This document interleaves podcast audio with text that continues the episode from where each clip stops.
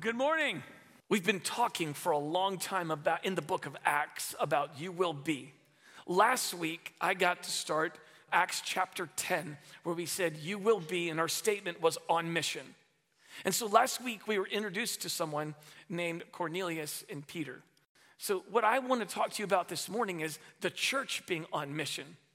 And, and, if you will, as you turn there, you will help me in recognizing that if you are going on vacation, you need to have a mission plan. Amen? Especially if you have children under the age of second grade. You absolutely, someone told me one time if your kids are second grade and under, you're going on vacation. I believe it's analogous to Navy SEAL training. Okay? Here's what we need to do right now. So we, we need to understand that when you go on vacation, you need to have a mission plan. And so two weeks ago, my family, by the grace of my father in law, said, We're all going to New York City. We're going to see Yan- two Yankee games. I'm a Red Sox fan, and the Red Sox won, by the way. I'm just saying. I was there for that game. Now, we went up to New York City with my father in law, who, is, who has a brain tumor right now and God has him still here. And we're grateful for that. And so we're going to New York City, and I uh, there's seven in my family, my uh, my family of six, and my father-in-law, and there's seven of us that are going to Raleigh Durham Airport. Then we fly into LaGuardia, and then we get from LaGuardia, and then we get an Uber ride. I've never done an Uber ride before in my life. And we go from an Uber ride, then we go to our hotel in Times Square and we meet up with my brother in law who's coming from Charlotte, his five. There's 12 of us. And so part of the mission plan for going on this vacation was please don't let us leave someone in the subway. Okay? Please don't let us leave someone in the terminal or the airport or whatever. Again, there's 12 people in this party. And so we set out to go to our trip. This is on a Thursday before Mother's Day. We leave early in the morning. We get to the airport, and I'm like, guys, we're not checking any bags. We, we got you can carry your backpack, you got your roll-on bag. We don't travel often a lot. So I'm telling everybody, hey guys, you got to keep up with your stuff. Okay? It's your stuff. You got to keep up with it. We get into the air, airport, our gate to leave from Raleigh to LaGuardia, and we're sitting there and we're waiting. We finally get called. We walk down this little runway, this little runway thing to get on the plane. And the lady says, This is a smaller plane. We're going to valet check your bags. You travel people know what I'm talking about. There is no room to take your bag and put it overhead. You got to valet check it. So we're valet checking our bags, all seven of us. Luke yells out, My backpack. He left it in the airport. He goes, I'm like, Son, it's okay. No, that's not what I did. Okay? I'm just telling you right now, I am confessing before you as one of your pastors that is not what I did. Luke, come on, man. We keep up with your stuff. Go back and get it. He runs back in there. He gets his backpack, man. I'm like, son, listen, you're 12 years old. You got to keep up with your stuff. You understand me? You got to keep up with your stuff. Come on. Get on the plane. We get to New York City. We get our, we'll finally get on the plane, get off the plane, go down to baggage claim to get my father in law's bag. I've never been on an Uber ride in my life. So I'm sitting in New York City. We call the Uber. The Uber driver comes.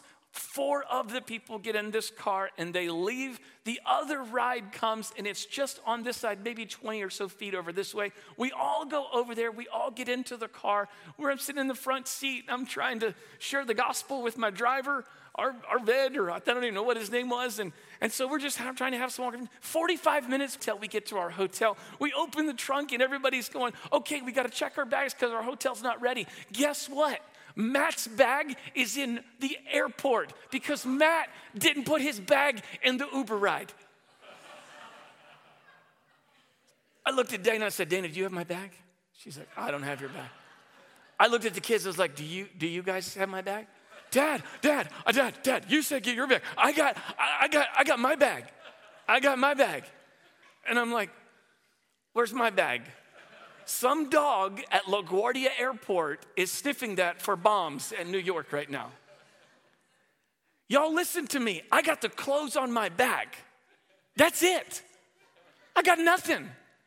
And the humble pie that I was eating. Luke was so gracious to me. So gracious, Dad, that really stinks. You lost. I kid you not. He looked at me and said, Dad, I'm so you lost your bag. That's terrible. I'm like, get to the hotel and had to go down and buy shirts and underwear and all that stuff. I mean, I had nothing. And so here's what I need you to know something about it is incredibly, incredibly important that the church of the living God has a mission that glorifies the God we serve. And we might fumble, but listen to me, we cannot fail. We cannot fail. The church of Jesus Christ has been given the Spirit of the living God to allow us to make much of Him, and we cannot fail at our part. God has sovereignly positioned and placed you to be a part of Northwest Community Church. Why? For His glory. This is our part. So, what we do here and what we do out there in our communities and our school systems, this is what we do. We are here to do our part. We can't do everything, but we can do our part. And what I want us to look at this morning is I want us to look at the church in Antioch found in Acts chapter 11 and take a look at that church and maybe hopefully that our church would look just like it or at the very least we would learn some lessons from that church. So hopefully uh, we would look like that. We've got to have a mission. We've got to have a mission plan. John Piper said this to the individual regarding the mission of the church. This is John Piper, a pastor in, in Minneapolis. He's retired now, but speaks all over the place. This is what he said The one supreme, all pervading, all unifying mission of your life is to joyfully and sacrificially declare and demonstrate that the glory of God is more precious than life. And thus to help all people, did you hear? That's all people including the ethnic groups and all religions of the world, discover the glory of Christ as their only hope of true and everlasting joy. He goes on to say, Your mission is not to stay alive. Your mission is not to tell other religions that all sincere roads lead to heaven. Your mission is to gladly make people glad in God through Christ, even if it costs you your life. And to do it by declaring by your words and demonstrating by your life that the glory of Christ is more precious than life. Kevin DeYoung says this regarding the church. That was to the individual by John Piper regarding the mission of the church. This is what Kevin DeYoung says about the church. The mission of the church is to go into the world and make disciples by declaring the gospel of Jesus Christ in the power of the Spirit and gathering these disciples into churches that they might worship and obey Jesus Christ now and in eternity to the glory of God the Father. Amen. That's what we hear is the mission of the local church, and it is something that we cannot fail at. Yes, it is true. We may fumble a little bit. But let us be convinced and let us be committed to something that really matters.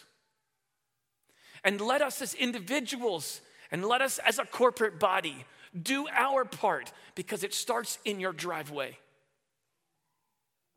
And then it goes out from there. But again, today, we want to take a look at what's going on and how this early church called that, that was called Antioch, that met at Antioch. What were some things that we learned from them that might could be the same about us?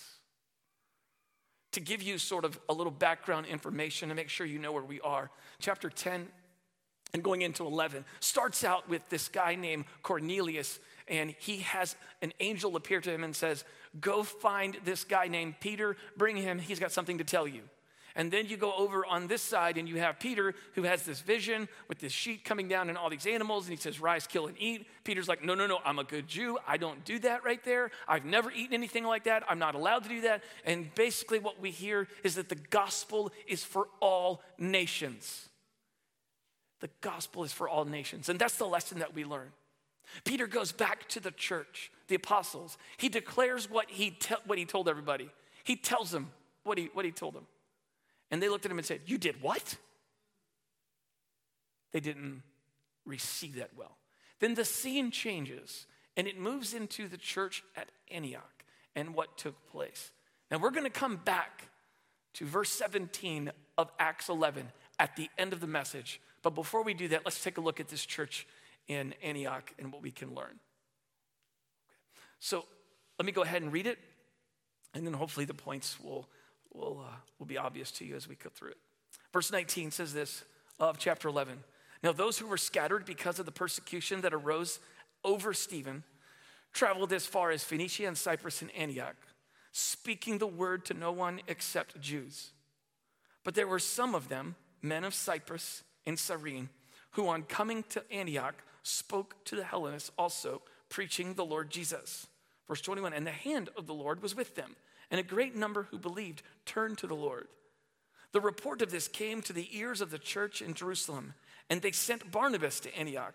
And when he came and saw the grace of God, he was glad, and he exhorted them all to remain faithful to the Lord with steadfast purpose.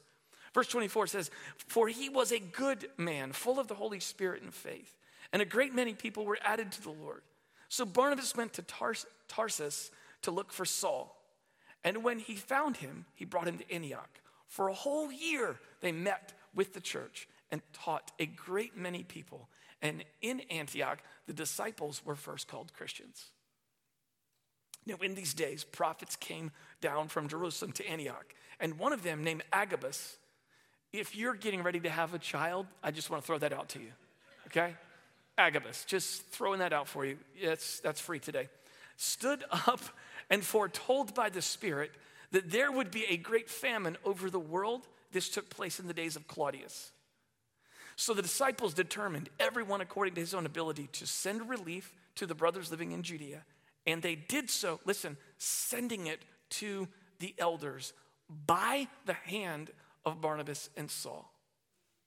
And so, what I want us to take a look at this morning is I want us to take a look at the five points right now about what I feel like the early, this, this church in Antioch really, really did and were known for that maybe we could be known for as well. So, first, first point, point number one is this the mission of the church is accomplished by those, not heroes.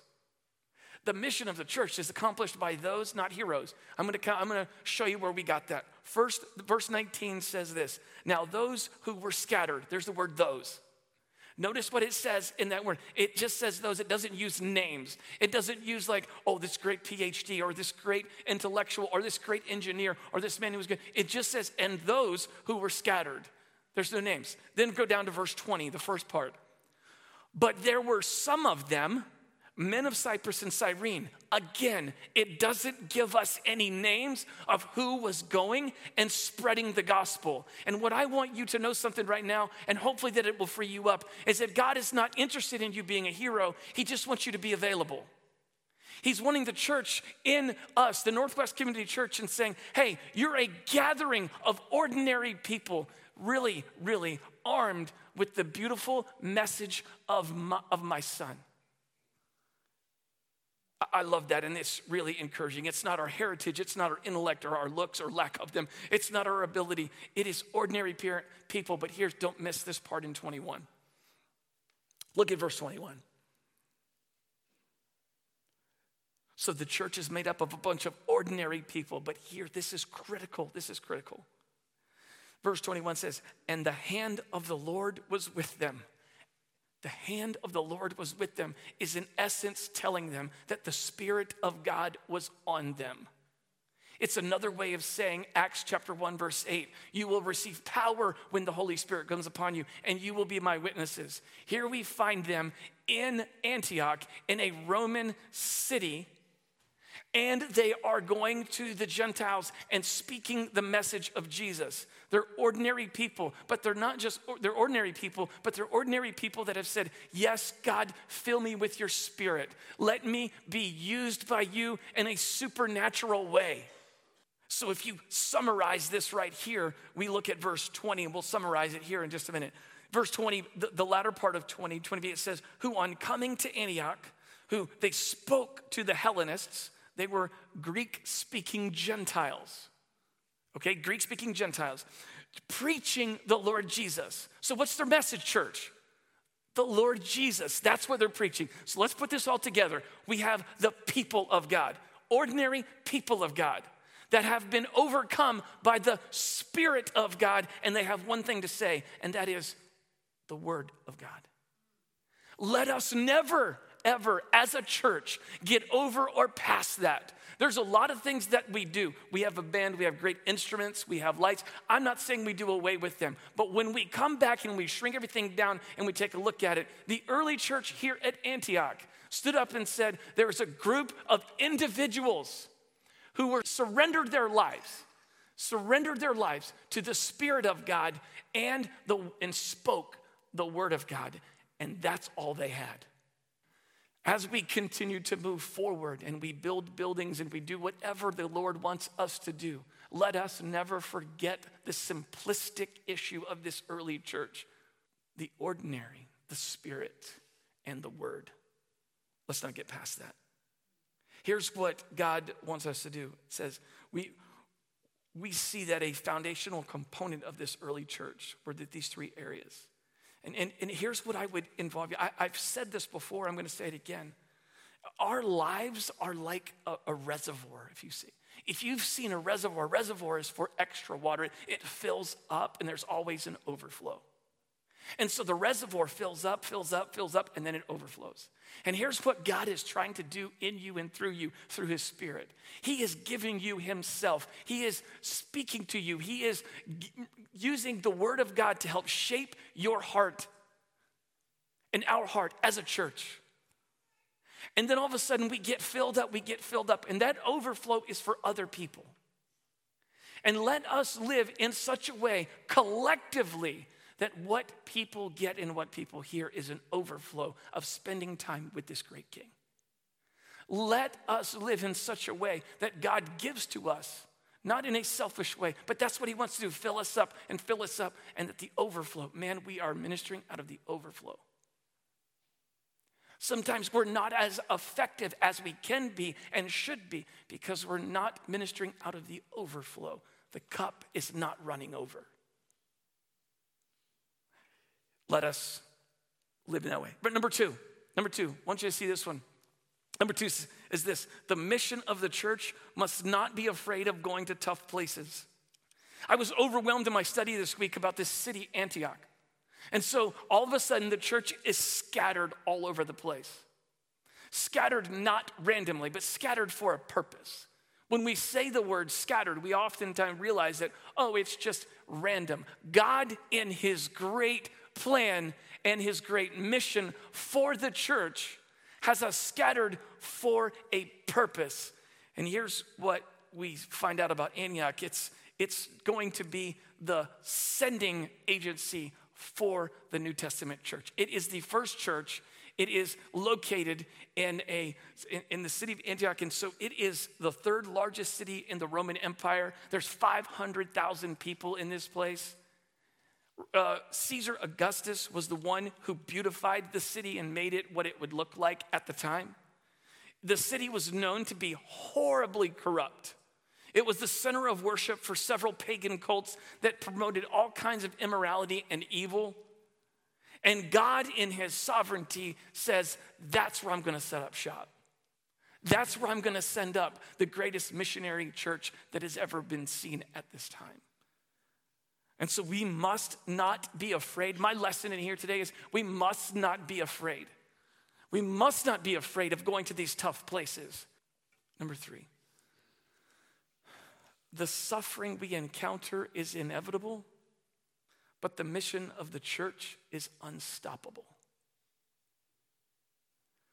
The suffering we encounter is un- inevitable, but the mission of the church is unstoppable. So, how in the world did the church start getting scattered, and how in the world did all these people start hearing about this? Well, yeah, here's what took place. Verse 19 says this Now, those who were scattered because of the persecution that arose over Stephen. Now, if you go back to Acts chapter 7, we know that Stephen was, was killed because he got stoned. And he was beaten. And right before he, right before he died, he looked up and he says, Father, forgive them for they know not what they do. He really echoing the, the words of Jesus. And so let's just take a look at what's going on right now. The church is exploding because of persecution. That can only be a God thing. That can only be a God thing. So, so just take a look at what Satan is doing. Satan, in his in his heyday, is going, "Ha! I got your guy." You know that guy Stephen? You said he was real good. You even made him a deacon in your church. He was full of the Holy Spirit. He was telling people about me. Guess what? I took him out. Satan is going, "I got him. I, I, I took him out." And then, right next to Stephen, watching all of this take place, is this guy named Saul, who we call Paul, and he's holding the coats and he's watching all this take place. And God in heaven is saying, Oh, you don't know what I've got planned. You don't know what I've got planned. And even in the midst of your suffering, which is inevitable, the church and the mission of the church is unstoppable. And we have seen that because we love Hunter and we have seen it and we have heard. And we've seen the mission of the church go. And for this girl who says, I want to follow Jesus, and she goes to her youth pastor over at Cross Point, right across the way, and says, I want to follow God. There's other people that have done the same thing. And I'm, I'm just sitting here and I'm looking at you guys in the front and I'm going, yes, the suffering is, is inevitable. And I am sorry for that. And I don't understand that.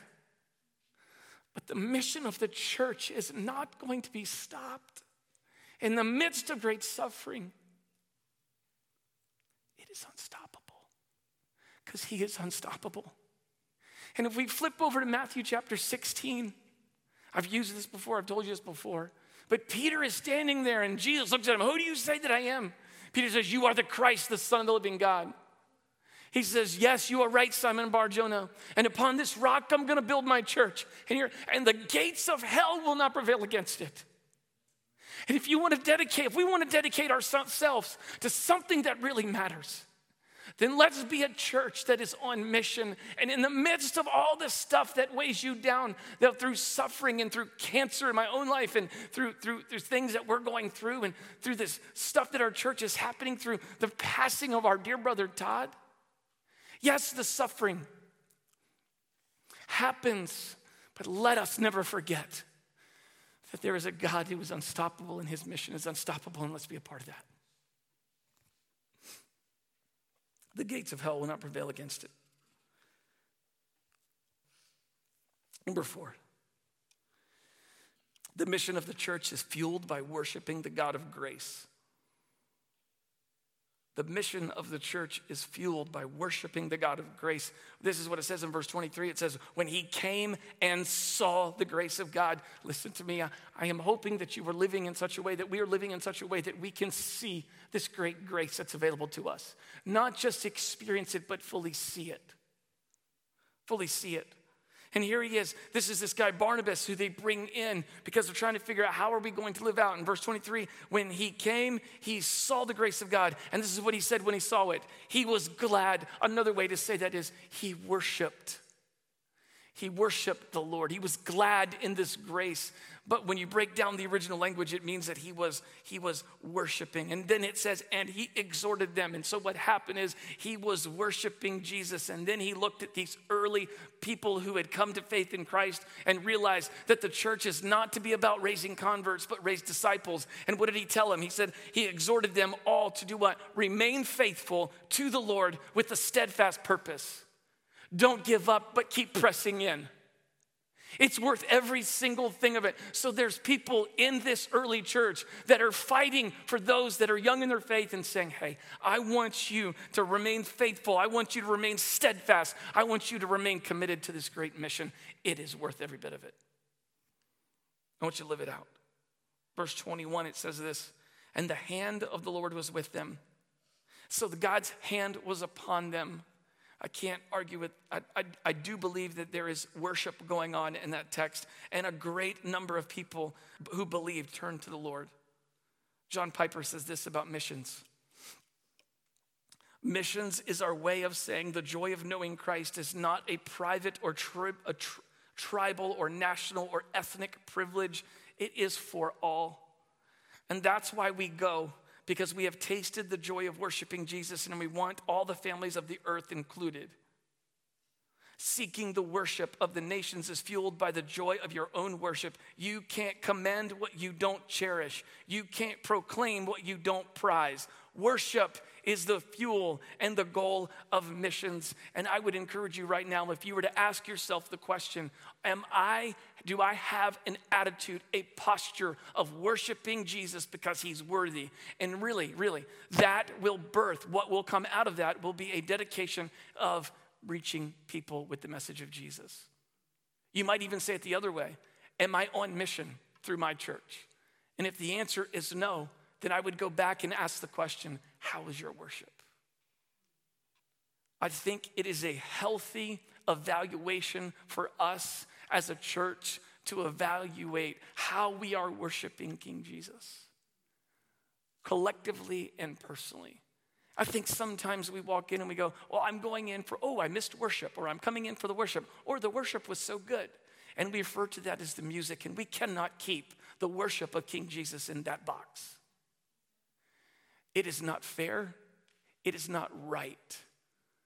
The worship of Him is a life and a posture that is set before Him to worship Him in all ways and all things. Out of that flows a commitment and a, and a response to bringing the gospel to the nations through our church and through our neighborhoods, through the world. Number five, the mission of God is defined by sending, not seeding. The mission of God is defined by sending, not seeding. Let me, let me go through and read verse 29. Uh, before I do that, I'll set up what's going on. Agabus, remember the, the name of your next grandchild or child. Um, and so Agabus basically comes and says, Hey, there's a famine that's coming, and we need to get ready for it. And so he is used in the local church to stir up how are we going to help these people that need something? And so we're going to send relief. That's what we're going to do. And then let's pick it up in 29. So the disciples determined, everyone according to his ability, to send relief. So we stop right there and we look at it. Say, all the disciples got together and they said, Whatever you got, we need you to pay for. We need you to, to give, give some money. They gave what they had, they gave sacrificially, what have you, to be able to, to use for people that are in need. And so, what did they do? They were sending money to take care of a need. We at Northwest do that on a regular basis with our share fund. Last week we had communion. We take up a share fund. Why, is it, why do we do that? We take up the share fund to be able to help people that are in need. We've had uh, droughts in Kenya and we've sent money for famine relief. We have had people in our church that have gone to Houston, taken vacation, and helped out with the hurricanes last year. I know myself and Rick Dees a couple of years ago went over to uh, down east to Laurinburg area and helped out uh, cleaning up down there. And so we get to send relief, there's financial relief, and then we can also go locally. But here's what they also did they took it to another step. So read the verse again. It says, They send relief to the brothers living in Judea. Verse 30 says, And they did so, sending it to the elders. How did they do it? By the hands of Barnabas and Saul. They sent somebody out. Now I'm going into what I would classify as confession time as one of your pastors. we have a document that we use every Sunday. And we look at it on Monday, Tuesday, whenever you want to look at it. It's a Google Sheets document. And the document basically is a number of how many people were here on Sunday, broken down into first service, second service, how many kids were here. And it's a breakdown. The document's over 10 years old, maybe eight. Here's what I do I look at the document before I look at the document, I wonder how many people were here. That's what I ask when I look at it. And I got really convicted of that after looking at this message this week, especially those two verses where it says they sent relief and they sent Barnabas and Paul. The reason I got convicted of it is because I don't want to simply look at you and say, Who was here? I want to look at you and say, Who are we sending? I want to look at that document and say, God, in your sovereignty, it's Memorial Day. Yes, the numbers are going to be low numerically. But let me tell you something. You come into this place, and we're not going to, I don't want to count you for how many people were here, but how many people we sent. How, you're sent out each and every single week with the greatest message in the world. You are Northwest Community Church. You are a representative, you are an ambassador for Jesus Christ, and you are sent with a message. We had a couple in our, my church several years ago at Apex when I was working there. This couple was, man, they were in their early 50s. He was an engineer. Their daughters had graduated. One got married, one, one graduated. Dan and Mary Ellen Johnson, they went on a mission trip to Kiev, Ukraine. Never been there, heard it's very difficult. They got over there, and the Spirit of God laid upon their heart that you need to move there and go. He came back, had a meeting with the local seminary, Southeastern Seminary, and said, Here's what I want to do with my life, the rest of my life. I want to go on the field to make much of Jesus. I want my church is willing to send me, but I want to be equipped to go. What classes can I take to get there the fastest? They said, You need 30 credit hours to go. We will equip you and we will send you along with your church. And in one year from the date he started, man, that guy was on a plane with he and his wife, setting up shop in Kiev, Ukraine, for the glory of God. I am not going to discredit God that there could be and has been someone in our congregation, maybe for the first time in a long time, that says, Oh my gosh, God, you are overwhelming me with your great grace. I'm going to stop doing this and I'm going to go over there. Because what we want to be is we want to be a church that is sending, not just basing on the seats. How many were in the seats? It's an old cliche sort of point in terms of church lingo. But we want to be a church that is sending you out. And so that's why I want to close with this verse right here, verse 17 of chapter 11. It's in the form of a question. Here's what it says This is Peter who has been challenged why he brought the message to the Gentiles. He's like, Why would you do that? And then he asks, I believe, a rhetorical question that I think can be used for you and I. If then God gave the same gift to them as he gave to us when we believed in the Lord Jesus Christ, who was I that I could stand in God's way? So, when it comes to the mission of this church, are you standing in God's way? I think when we look at the church at Antioch, we should be encouraged that the mission of the church is accomplished by those and not heroes. I think we need to be encouraged that to not be afraid to go to tough places. I think we need to always remember that the suffering is inevitable, but the mission of the church is unstoppable. I think we need to be understand that the mission of the church is fueled by a worship of the most high God, the God of grace. And I think we need to understand that the definition of the mission of the church should be on our sending and not our seating.